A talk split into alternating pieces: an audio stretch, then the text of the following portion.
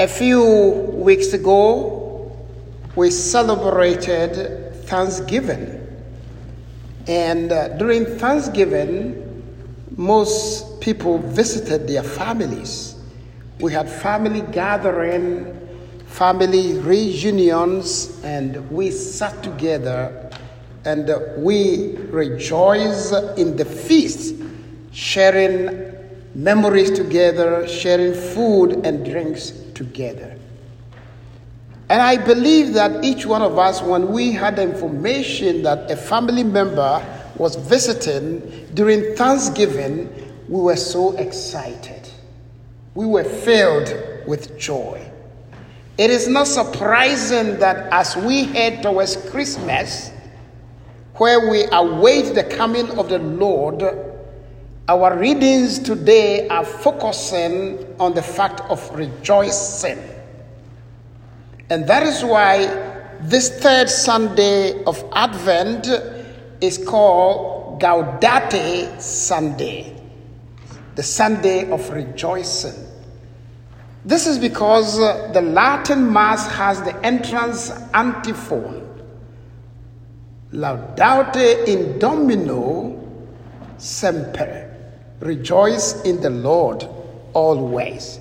So, in our first reading, the prophet Zephaniah tells the people, Shout for joy, O daughter Zion. Sing joyfully, O Israel. Be glad and exult with all your heart, O daughter Jerusalem. But what was happening during the time of the prophet Zephaniah, which was the second half of the seventh century BC? Assyria was a force to reckon with. They had overrun the northern kingdom, Israel, deported the people, and repopulated their land. And they were posing a greater threat to the southern kingdom, Judah.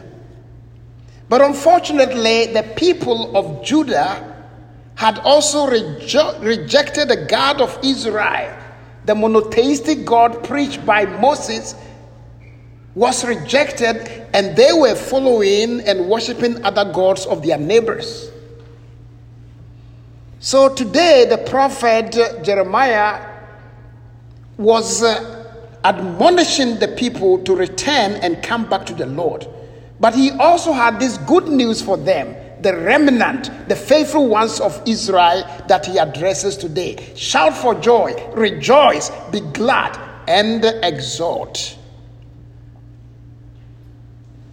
The psalmist re echoes this when he says, Cry out with joy and gladness, for among you is the great and holy one of Israel. In the time of Zephaniah, God is going to defend his people because he is a victorious warrior who would protect his people from their enemies. And that is the cause of their rejoicing.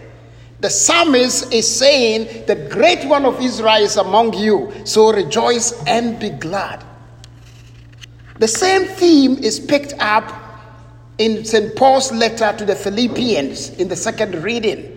Brothers and sisters, rejoice in the Lord always. I say again, rejoice. Your kindness should be known to all. The Lord is near.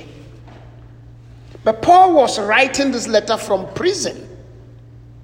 And in those days, the prison conditions could no, not be comparable to the prison we have today. I tell you, the prisons we have today in the United States will be like a five star hotel in those days. They were chained and they sat on the floor.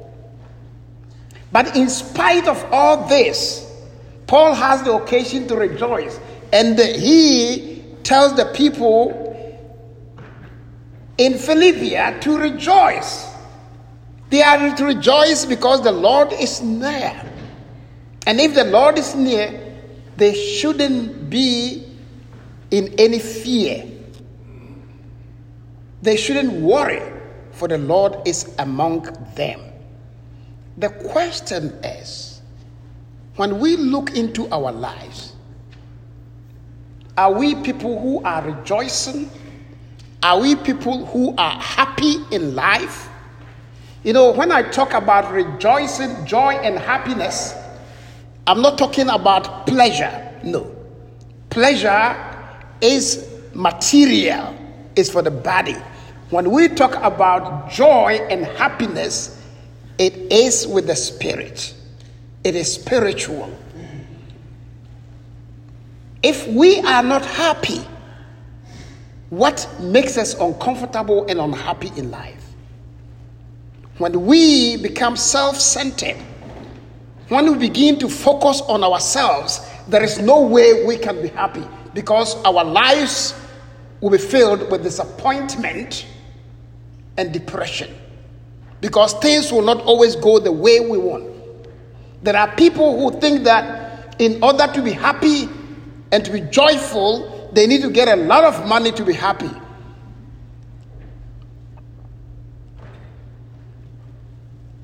You know, I know of the history of somebody who won 31 million lottery. And he said that has become my nightmare. I wish i never won it. And that guy shot himself committing suicide so money does not make people happy Yes, of course, it can make you 10% happy. But that is not the happiness you are looking for. Somebody will say, Well, if I get power and everybody bows at me, I will be happy. But there are people who are dictators, they had rule countries, they are not happy, they have sleepless nights. So, power will not make you happy. Somebody will say, Well, if I have a husband or a wife who is so understanding and loving, I'll be a happy person. But uh, studies show that people who are happy are more likely to get married. So it isn't marriage that brought, bring happiness, it is happiness that bring marriage. If you are happy with somebody, you already fill with joy, and that is where you tie the knot together. Don't ever say, when we tie the knot together, I'm going to be happy. You are never going to be happy. And that is the bane of most of marriages that we are witnessing today. That is what we call the false start. So, what about happiness? St. Augustine gives us the answer. Lord, you have created us for yourself, and our hearts are restless until they rest in you. Without God, there is no happiness. If you don't have the possession of God in your heart, if your life is not centered on Christ, that happiness will never be what you will receive. Because life without Christ is always a life of crisis. So if we are Christians, if we are people of faith, if we are religious people, and we are never happy, we have to look into how we live our Christian way of life. Am I the center of my life, or is Christ the center of my life? If Christ does not hold my life together, my life is going to fall apart no matter how I struggle, what I acquire and achieve in the world, I will never be a happy person.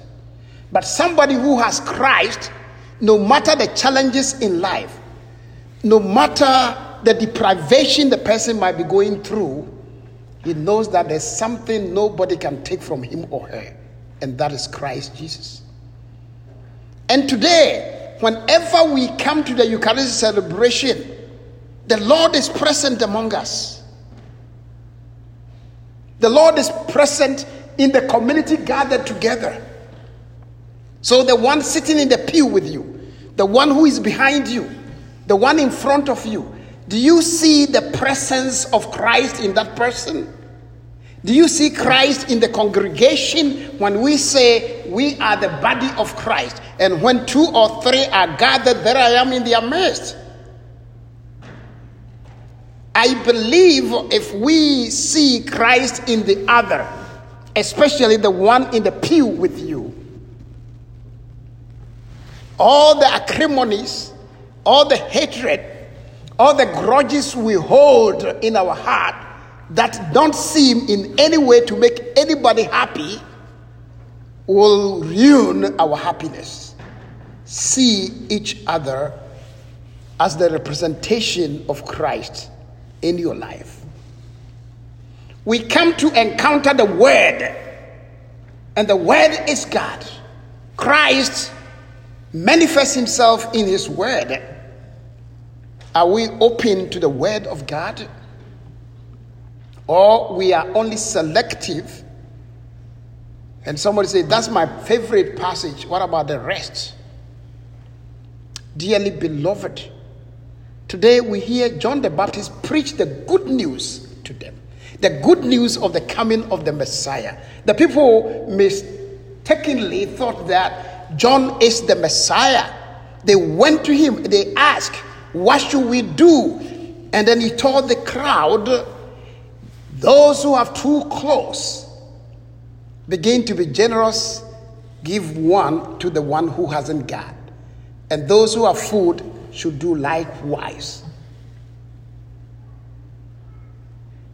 Well, I think you are doing that because I see a lot of parcels under the given tree. So that's a good news. And he said, even tax collectors and soldiers came. Even the tax collectors were regarded as public sinners. Everybody condemned them, nobody liked them. Because they were working for the pagan administration and they could use the imperial soldiers to extort money from their own people in order to get their target. And the way the taxation went, they could get a lot of money out of that.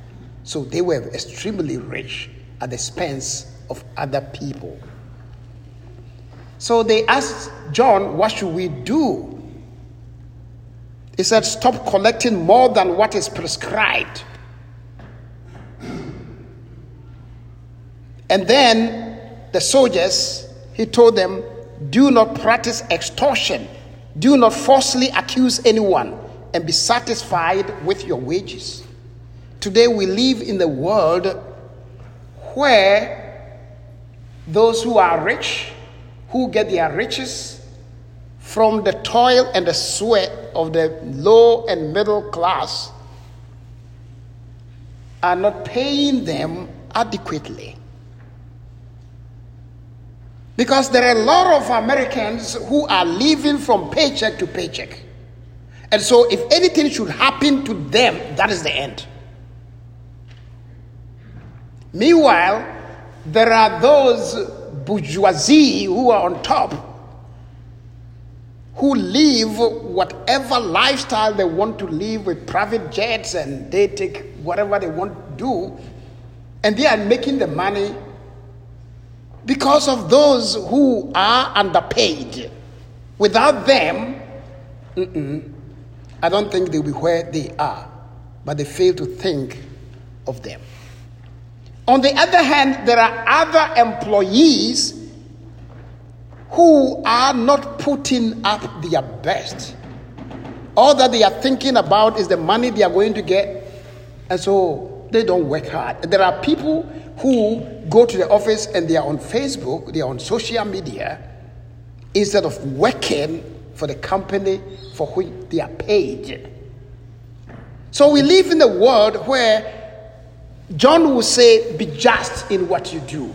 Be just in offering recompense for your workers. Be just to pay compensation to them. Be just to pay their wages to them. And let the workers be just in doing the just work that commensurate the pay they are receiving.